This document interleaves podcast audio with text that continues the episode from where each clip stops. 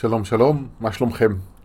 אנחנו אה, הולכים אה, לדבר הפעם על אה, שינוי ולמעשה על שלושת התכונות שאנחנו צריכים בשביל להתמודד טוב עם שינויים בחיים.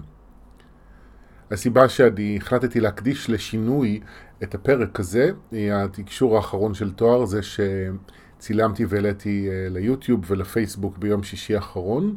הם מדברים על שינוי, וזו לא כמובן הפעם הראשונה שמדברים על זה, אבל הם uh, דיברו באופן יותר נחרץ מהרגיל בעיניי, על כך שאנחנו משתנים בין אם אנחנו רוצים בזה ובין אם לא. ושאנחנו לא יכולים uh, להישאר במקום שבו היינו, אנחנו לא יכולים לחזור אחורה, להרגיש איך שהרגשנו, לחשוב איך שחשבנו, uh, להאמין באופן שבו האמנו, וכמובן שהחיים שלנו לא יכולים להיות כמו שהם היו בעבר. זו האמת שהיא חשובה תמיד, היא רלוונטית תמיד. זה לא שאני חושב שהייתה פעם איזשהו שלב בחיים שלנו שבאמת יכולנו לחזור אחורה, אבל השינויים שמתרחשים בזמן הזה וימשיכו להתרחש, בעיקר סביב מה שתואר מציגים בתור האנרגיה החדשה שנכנסת לעולם שלנו ומתעוררת בתוכה, בתוכו, הם כבר שינויים הרבה יותר משמעותיים ממה שאנחנו מורגלים ואנחנו uh, הרבה פעמים נזרקים מהמקום המוכר לנו uh, ומוצאים את עצמנו מתמודדים עם uh, סיטואציות שלא תכננו אותן, לא ביקשנו אותן לפעמים, הן יכולות להיות לפעמים טובות, לפעמים יכולות להיות כואבות, אבל אנחנו לא בהכרח רצינו אותן, ואנחנו מוצאים את עצמנו הרבה פעמים בתוך uh, מצבים uh, לא צפויים. ולכן כששאלתי את עצמי על מה אני רוצה לדבר הפעם, אז אמרתי, אוקיי, בוא ניקח את הנושא הזה של שינוי ונפרק אותו. אה, כי שינוי זו מילה מאוד כללית. ואנחנו דשים בזה הרבה בשיח של מודעות ורגשות ורוחניות. למה קשה לנו עם שינוי, מה מפחיד אותנו בשינוי. ואני רוצה לתת את הדגש דווקא על אה, מה שאני מגדיר כשלושת התכונות שאנחנו צריכים לחזק, לפתח בעצמנו.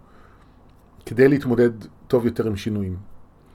והסיבה שאני שם על זה את הדגש, בין השאר, היא משום שהאינטנסיביות של השינוי הולכת לעלות, היא לא הולכת לרדת. זה לא שאנחנו עכשיו באיזה תקופה כזו של אוקיי, יש איזה שינויים מואצים, ובקרוב uh, המציאות הולכת להיכנס למי מנוחות, לא, ממש לא.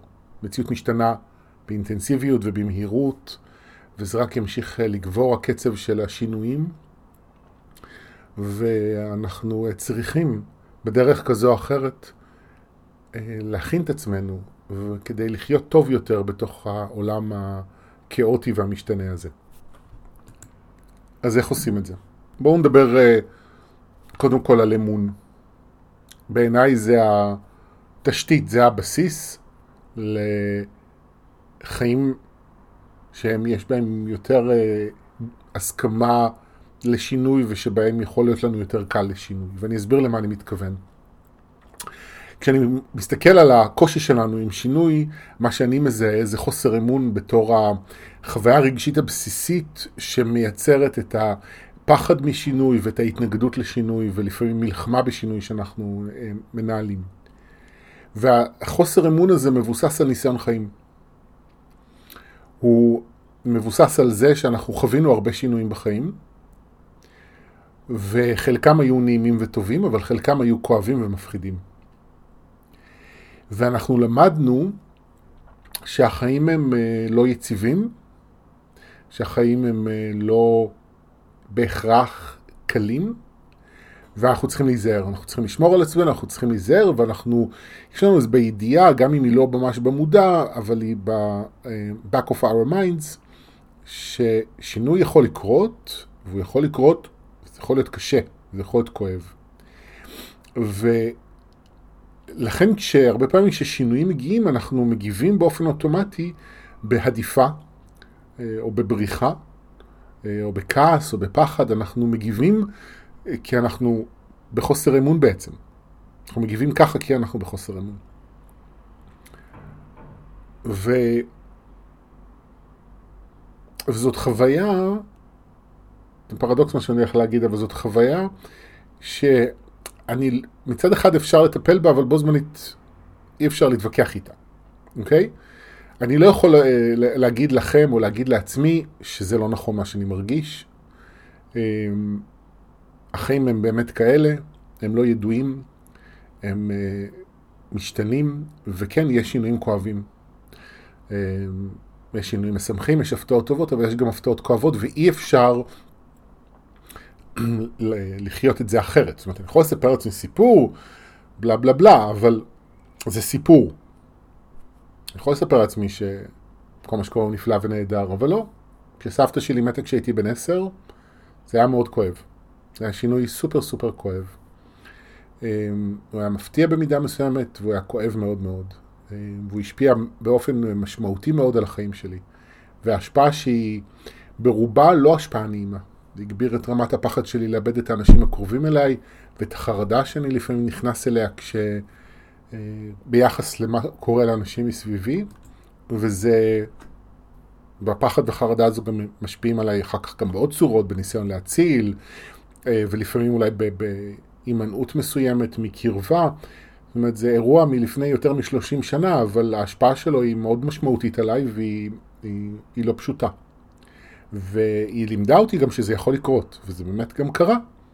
איבדתי במהלך החיים אנשים שהיו בחיי, את, הסבים, את שאר הסבים והסבתות שלי, חברה טובה שלי שנפטרה לפני כמה שנים, אה, שהיא הייתה טיפה יותר מבוגרת ממני. זאת אומרת, למדתי, כמו כולנו, שהחיים הם אה, כואבים וקשים.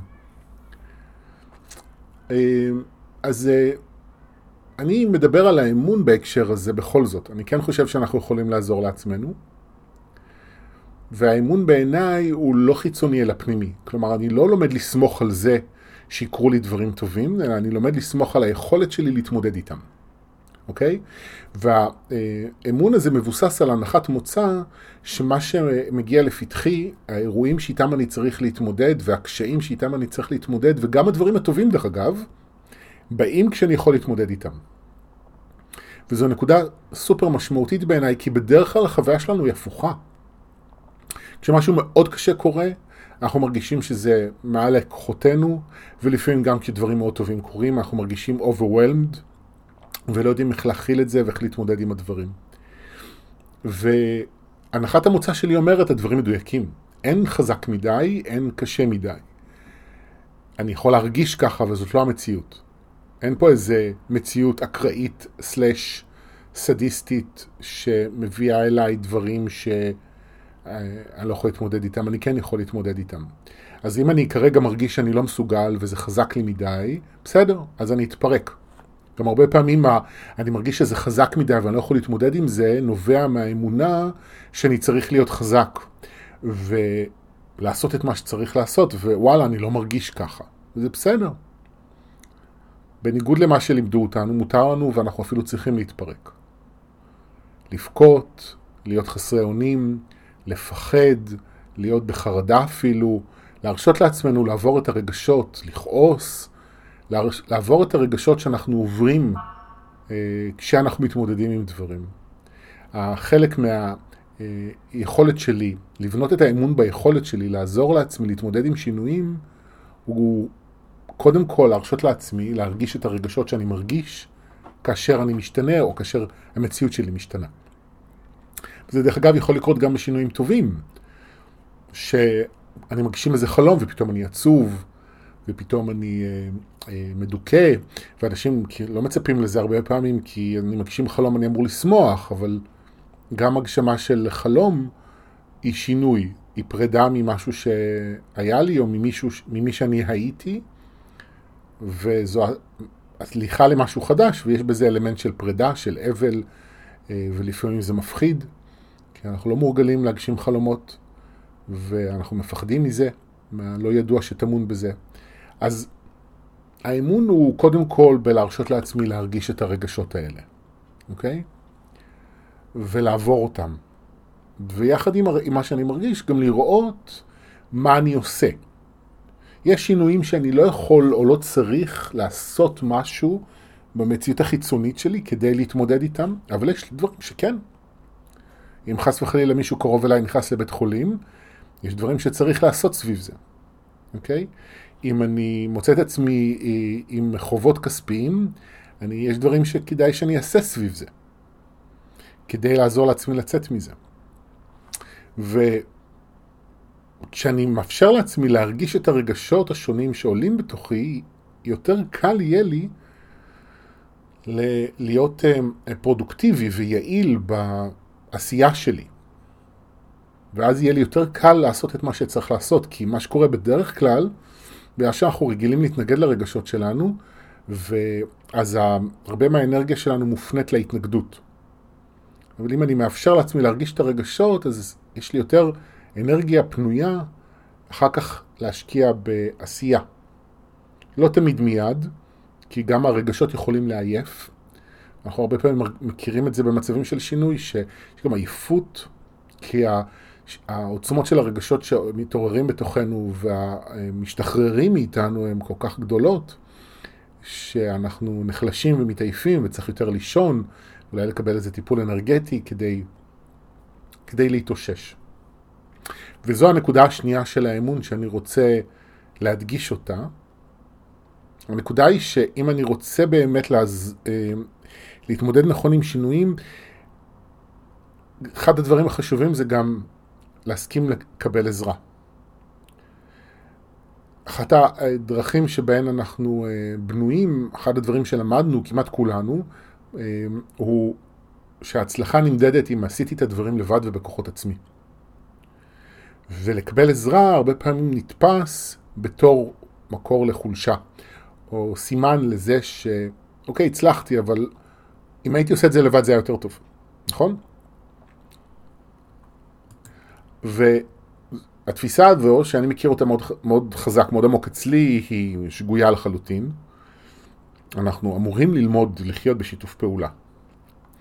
וכשאנחנו מתמודדים עם שינויים, שם אה, גם אה, נמדדת היכולת שלנו לקבל עזרה, לבקש עזרה ולקבל עזרה. וזה לא קל, אני יודע את זה מעצמי, זה לא קל לפעמים, בייחוד לאנשים כמוני שרגילים לתת, פתאום לשים את עצמי במקום המקבל, במקום הפגיע, במקום שלא יודע, זה לא קל, זה ישר מעלה בעומק פחד מפני אה, אפשרות להיפגע, כי נתינה זה גם סוג של הגנה, אני חזק, יש לי מה לתת, אבל אם אני צריך לקבל, אז אני יותר חשוף לפגיעה, זה מאוד מאוד מפחיד יכול להיות. אבל זה בדיוק אחד הדברים החשובים אה, לטפל בהם, אה, כדי שנרגיש יותר בנוח עם האפשרות לקבל, כי שינויים בחיים מחייבים אותנו הרבה פעמים לבקש עזרה. בין אם זה בטיפול ובין אם זה מחברים, בין אם זה עזרה רגשית ובין אם זה נגיד, אם, אם בעיה היא מצב כלכלי, אז עזרה באיך אה, להתנהל כלכלית יותר נכון.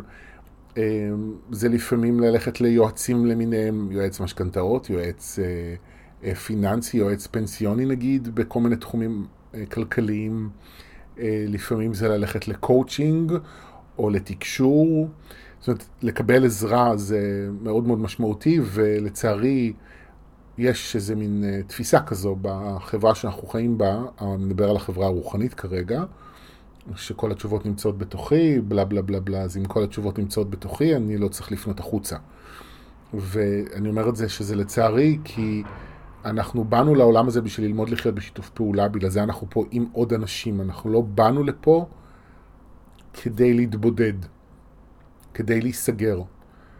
ולהגיד כל התשובות נמצאות בתוכי ולכן אני לא צריך עזרה, זה פשוט אותו מנגנון של הפרדה, רק עם תחפושת רוחנית. אבל זה לא באמת משהו אחר. אז אם ככה, האמון מתחלק לשני היבטים. אחד, האמון ביכולת שלי להתמודד עם מה שיבוא, וביכולת שלי לקבל עזרה כשאני מזהה, כשאני לא יכול לבד, שאני צריך עזרה. אוקיי. אז אם זה, זה המרכיב הראשון, או זו התכונה הראשונה שבעיניי חשוב שנחזק, התכונה השנייה נובעת מתוך זה. היא מבוססת על אמון וזו צניעות. עכשיו, כאילו צניעות לא כל כך ברור, נכון? מה הקשר בין צניעות להתמודדות עם שינויים? אה, צניעות בדרך כלל אה, מתחברת, ומן הסתם, להבנה שאני לא אה, הכי טוב בעולם, לא הכי חכם בעולם, לא הכי יודע בעולם. לא הכי מצליח בעולם, אלא שאני חכם ו- ויודע ומצליח, אבל לא הכי. איזה צניעות כזו, נכון? אז אה, זה בדיוק מה שאני מתכוון אליו, אבל אני רגע אחבר את זה, או לא רגע, בדקות הקרובות אני אחבר את זה לעניין של שינויים. ומה שאני רוצה להזכיר כאן, וזה הדבר שלי מאוד מאוד עוזר, זה ללמוד שיש חוכמה מאחורי מה שקורה, גם אם אני לא רואה אותה. ולכן אמרתי שזה בא מאמון, כי זה, זה דורש אמון, שבזה, ברעיון שיש חוכמה מאחורי הדברים, אבל כשאני מוכן לראות את המציאות ככזו שבאה לעזור לי במסע ההתפתחות שלי, אז אני הופך להיות יותר פתוח ללמוד ממה שקורה, אני פחות מתנגד למה שקורה, פחות מנסה לכפות את הרצון שלי או את הדעה שלי על מה שקורה. אני פחות נלחם במה שקורה, אני פחות מתווכח עם מה שקורה. אני יותר בשיתוף פעולה, אני יותר בהתמסרות או בזרימה עם מה שקורה. עכשיו בואו ניקח את זה רגע לדוגמה סופר פשוטה. אני נוסע באוטו, נוסע בנתיב מסוים למקום שאני רוצה להגיע אליו, יש פקק. בשעה שלא תכננתי. אה, ואני יודע שאני עשוי לאחר. ואני יכול מאוד להתעצבן על הנהגים, על מצב הכבישים בארץ, על שר התחבורה, אה, על אה, ממשלה וכו' וכו' וכו'. ואני יכול גם לזכור שאולי יש סיבה שאני לא רואה כרגע למה אני מוצא את עצמי בפקק הזה, למה התוכניות שלי כרגע משתנות. זאת אומרת, זה נכון, יש בעיה בכבישים ויש בעיה של פקקים בארץ, בלה בלה, ויש לזה אנשים אחראים, ממשלה, שר תחבורה, שאני לא, לא האנשים האלה, אבל יש סיבה למה אני, למציאות שלי, מגנטתי כרגע פקק שמשבש לי את התוכניות. וכשאני מזכיר לעצמי את האופציה הזו, אני לא בהכרח אולי אהיה אה, סופר רגוע, אבל אני כן פחות אכעס ופחות אתנגד, ואוקיי, אני מוכן ללכת עם מה שקורה, ולראות למה זה קורה, אוקיי? עכשיו, נגיד בסיטואציה כזו, יש הרבה פעמים, אני גם לא אדע לעולם למה זה קרה. יכול להיות שאם לא היה פקק והייתי אה, מגיע בזמן, הייתי עובר באיזושהי נקודה בדרך ב, ברגע מסוים והייתה איזה, לא יודע, תאונת דרכים. ואולי הפקק הזה חסך ממני תאונת דרכים. או אולי הייתי פוגש מישהו שאני לא רוצה לפגוש, והפקק הזה חסך ממני את הפגישה הזו. או להפך. בזכות הפקק הזה, הגעתי יותר מאוחר, אבל אז פגשתי מישהו שאני חושב עליו הרבה בשבוע האחרון ואין לי את מספר הטלפון שלו. אילולא הפקק. אז יש פעמים שאני יכול לראות את זה, אני אומר, וואי, אם, אם רק, בזכות הפקק, הנה נפגשנו, אבל יש הרבה פעמים שאני גם לא יודע. אני לא יודע מה נחסך ממני, אוקיי? אז זה נגיד דוגמה קטנה ביום-יום. אבל אם אני חוזר רגע למוות של סבתא שלי, כשהייתי בן... אה, כמה הייתי? בן עשר? עשר, עשר וחצי כשנפטרה. זו הייתה טראומה מאוד גדולה.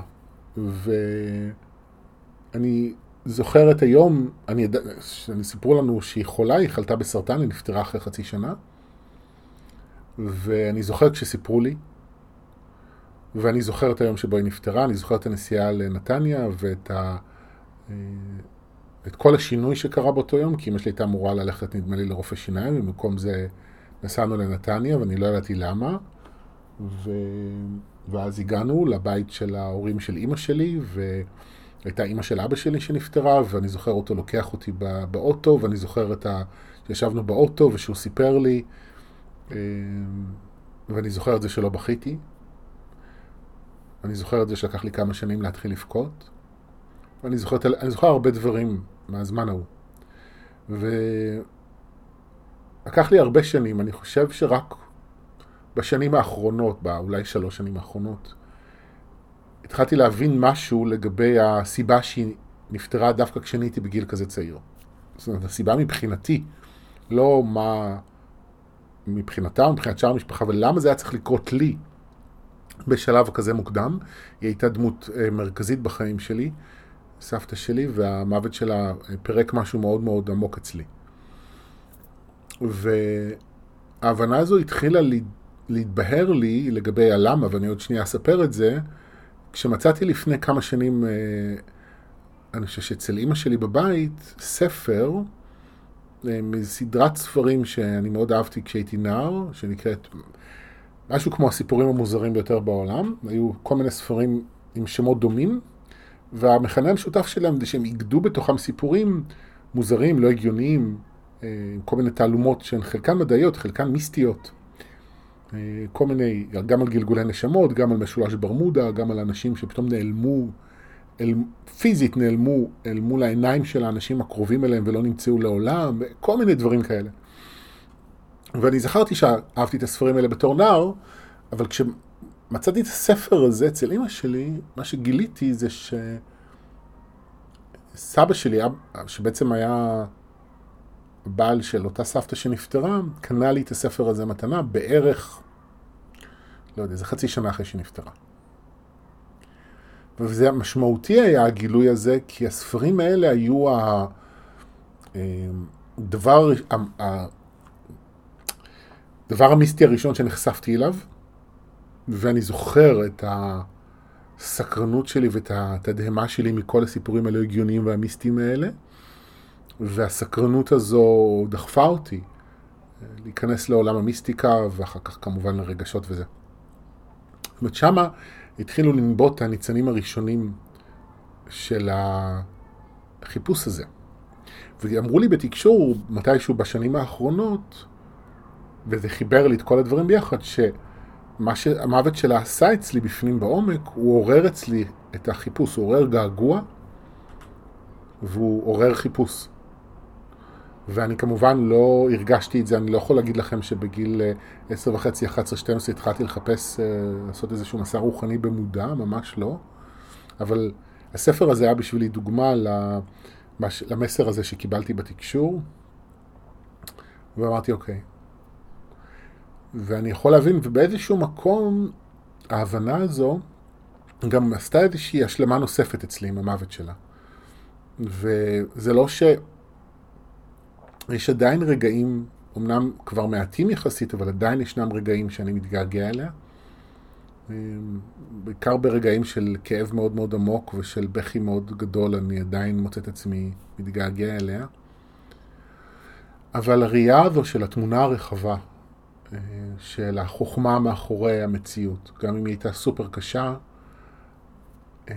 גם עזרה לי לקבל את המציאות ההיא, את השינוי שעברתי אז, וגם היא, היא חיזקה את האמון שלי באופן שבו הדברים קורים, ומתוך זה את הצניעות שלי.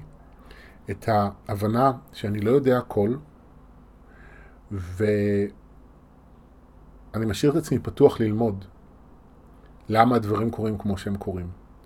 ואם אני פתוח ללמוד, אז באיזשהו שלב אני גם עשוי באמת לראות את התמונה הרחבה ואז להבין את הדברים.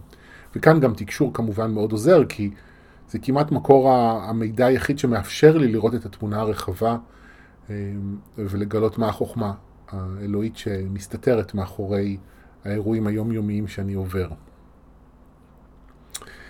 וכאן אני מגיע לתכונה השלישית, והיא בנויה על האמון, כי אם יש בי יותר אמון, ויש בי יותר צניעות, כלומר ההבנה שאני לא יודע הכל, ואני פתוח ללמוד, זה מאפשר לי גמישות. כי אם יש בי אמון שהדברים אה, הם באים כשאני יכול להתמודד איתם ואני יכול לעזור לעצמי, ויש בי הבנה שהם קורים לטובתי גם אם הם כואבים כרגע, יש בי יותר הסכמה ללכת עם מה שקורה. יש בי יותר הסכמה לנסוע בדרך אחרת ממה שתכננתי בגלל הפקק. יש בי הסכמה אה, להתנהל אחרת כלכלית כדי לעזור לעצמי עם המצב הכלכלי שאני נמצא בו. יש בי הסכמה, אה, איך להגיד את זה? אה, לקבל את העובדה שאנשים עוזבים אותי, הולכים לעולם אחר, יש בי יותר גמישות. וזה, אני חושב שזה בעיניי המרכיב הקריטי בעולם של שינויים. כי הלו"ז שלי משתנה כל הזמן. אני עצמאי, אני עובד בעיקר עם אנשים וקצת כעיתונאי, והלו"ז שלי כל הזמן משתנה. פגישות מתבטלות, אנשים פתאום מבקשים פגישה מעכשיו לעכשיו. אה, הרגשות שלי משתנים כל הזמן. פתאום אני מרגיש ככה, ואז אני מרגיש ככה, ופתאום אני עייף ואין לי כוח לעבוד, ואז פתאום יש לי מרץ מאוד גדול, וזה לא, זה הרבה, הרבה פעמים לא מסתדר עם התוכניות שלי. לא השינויים שאנשים מייצרים עבורי, לא השינויים שהרגשות שלי מייצרים, ואני אה, לומד ללכת עם הדברים. לומד לא להתווכח, לומד לסמוך על זה שיש חוכמה מאחורי הדברים, שאם אני מקיים סדנה ו... בערב ושני אנשים נגיד מבטלים, אז זה מצד אחד יכול לבאס ואולי לעצבן, אבל אני למדתי במהלך השנים שזה תמיד קורה לטובתי. ואני רואה את זה, איך הרבה פעמים ביום שבו אני מאוד חלש, או אני בכאב מאוד גדול ואין לי הרבה כוח לתת, זה יהיה יום שאנשים יבטלו בו פגישות איתי. ופעם הייתי נלחץ מזה, אבל בגלל שיש בי גם היום יותר אמון, אז אני רואה שבימים שיש בי יותר כוח ויכולת ורצון לתת, אז גם יותר אנשים קובעים, ואז פתאום יש הרבה עבודה. אז המציאות היא תמיד מגיבה אליי בהתאם ליכולת שלי, זה לא באמת נגדי. אמ, אז אני לומד ללכת עם הדברים. עכשיו, זה, זה עניין מאוד uh, מורכב מהבחינה הזו, שמצד אחד, זה מאוד חשוב שיהיה לי את הרצון שלי, ואני אגיד מה מתאים לי ומה לא מתאים לי. וזה חשוב לי להדגיש את זה, כי הרבה פעמים אנחנו באים מתוך מקום של ביטול עצמי ושל ריצוי, וקל אה, למילים שאני אמרתי עד עכשיו להתלבש על המקום המרצה, ואז זה כאילו, המקום המרצה הוא כאילו מקום גמיש, אוקיי? אבל העניין הוא שהגמישות שאני מדבר עליה חייבת להתבסס על ביטחון עצמי להגיד מה אני רוצה. וזה הרבה פעמים מה שחסר לנו, כך שגם צריך את זה לבנות בדרך. של ביטחון עצמי שמותר לי להגיד מה אני רוצה, וללכת אחרי הרצון שלי, ושזה יהיה הכוח שקובע, אוקיי? ביני לביני וביני לבין האנשים בחיים שלי. וככל שיש לי יותר ביטחון להגיד מה אני רוצה, אז גם יותר קל ויותר נכון גם לפתח את הגמישות הזו של אוקיי, אני אומר מה אני רוצה, אבל אז אני מקשיב למציאות שלי ורואה מה קורה. אומר אוקיי, אולי אני, מה שאני רוצה עבור עצמי הוא פחות ממה שהוא אפשרי. אולי יש דברים עבור פוטנציאלים שהם לטובתי, שהם פוטנציאלים של מציאות שיכולים להתממש, שהם לטובתי שאני לא רואה. והתשובה היא שתמיד יש פוטנציאלים כאלה שאנחנו לא רואים.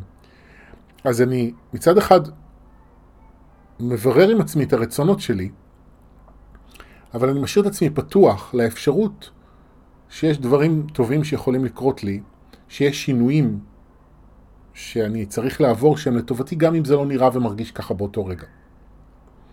אז הבסיס הוא אני, אבל מתוך זה אני חי ויוצר שיתוף פעולה עם המציאות מסביבי ורואה מה מגיע אליי, ואני לא אומר בכך כן לכל דבר, אוקיי? לחיות ב, אמ, בתוך שינויים זה לא להסכים לכל שינוי, אבל זה להיות קשוב יותר ממה שאני רגיל לאפשרות שיש שינויים שהם לטובתי ולהסכים לנוע איתם. ואם התוכניות שלי לא יתממשו ככה, אז אולי הם יתממשו אחרת. אז שוב, אז אני מסדר רגע את זה לקראת אה, סיום הפרק הזה. הבסיס הוא האמון ביכולת שלי להתמודד עם דברים וביכולת שלי לקבל עזרה כשאני צריך. ומתוך זה יש צניעות, כלומר אני מבין שדברים קורים לטובתי, הם קורים עם איזושהי חוכמה מאחורי הדברים, גם אם אני לא רואה אותם. ואז מתוך המקום הזה נוצרת גמישות שמאפשרת לי אה, לנוע עם השינויים ביומיום שלי, אה, ופחות להילחם במציאות, פחות לכפות את עצמי, ויותר ללכת עם מה שקורה. זהו. אני מקווה שזה עזר, הצלחתי לסכם את הכל בחצי שעה. אפשר לדבר על זה עוד שעות, אבל נראה לי שזה מספיק להפעם. אז uh, תודה שהאזנתם, ושיהיו לנו uh, שינויים uh, טובים ועדינים ככל האפשר. ביי ביי.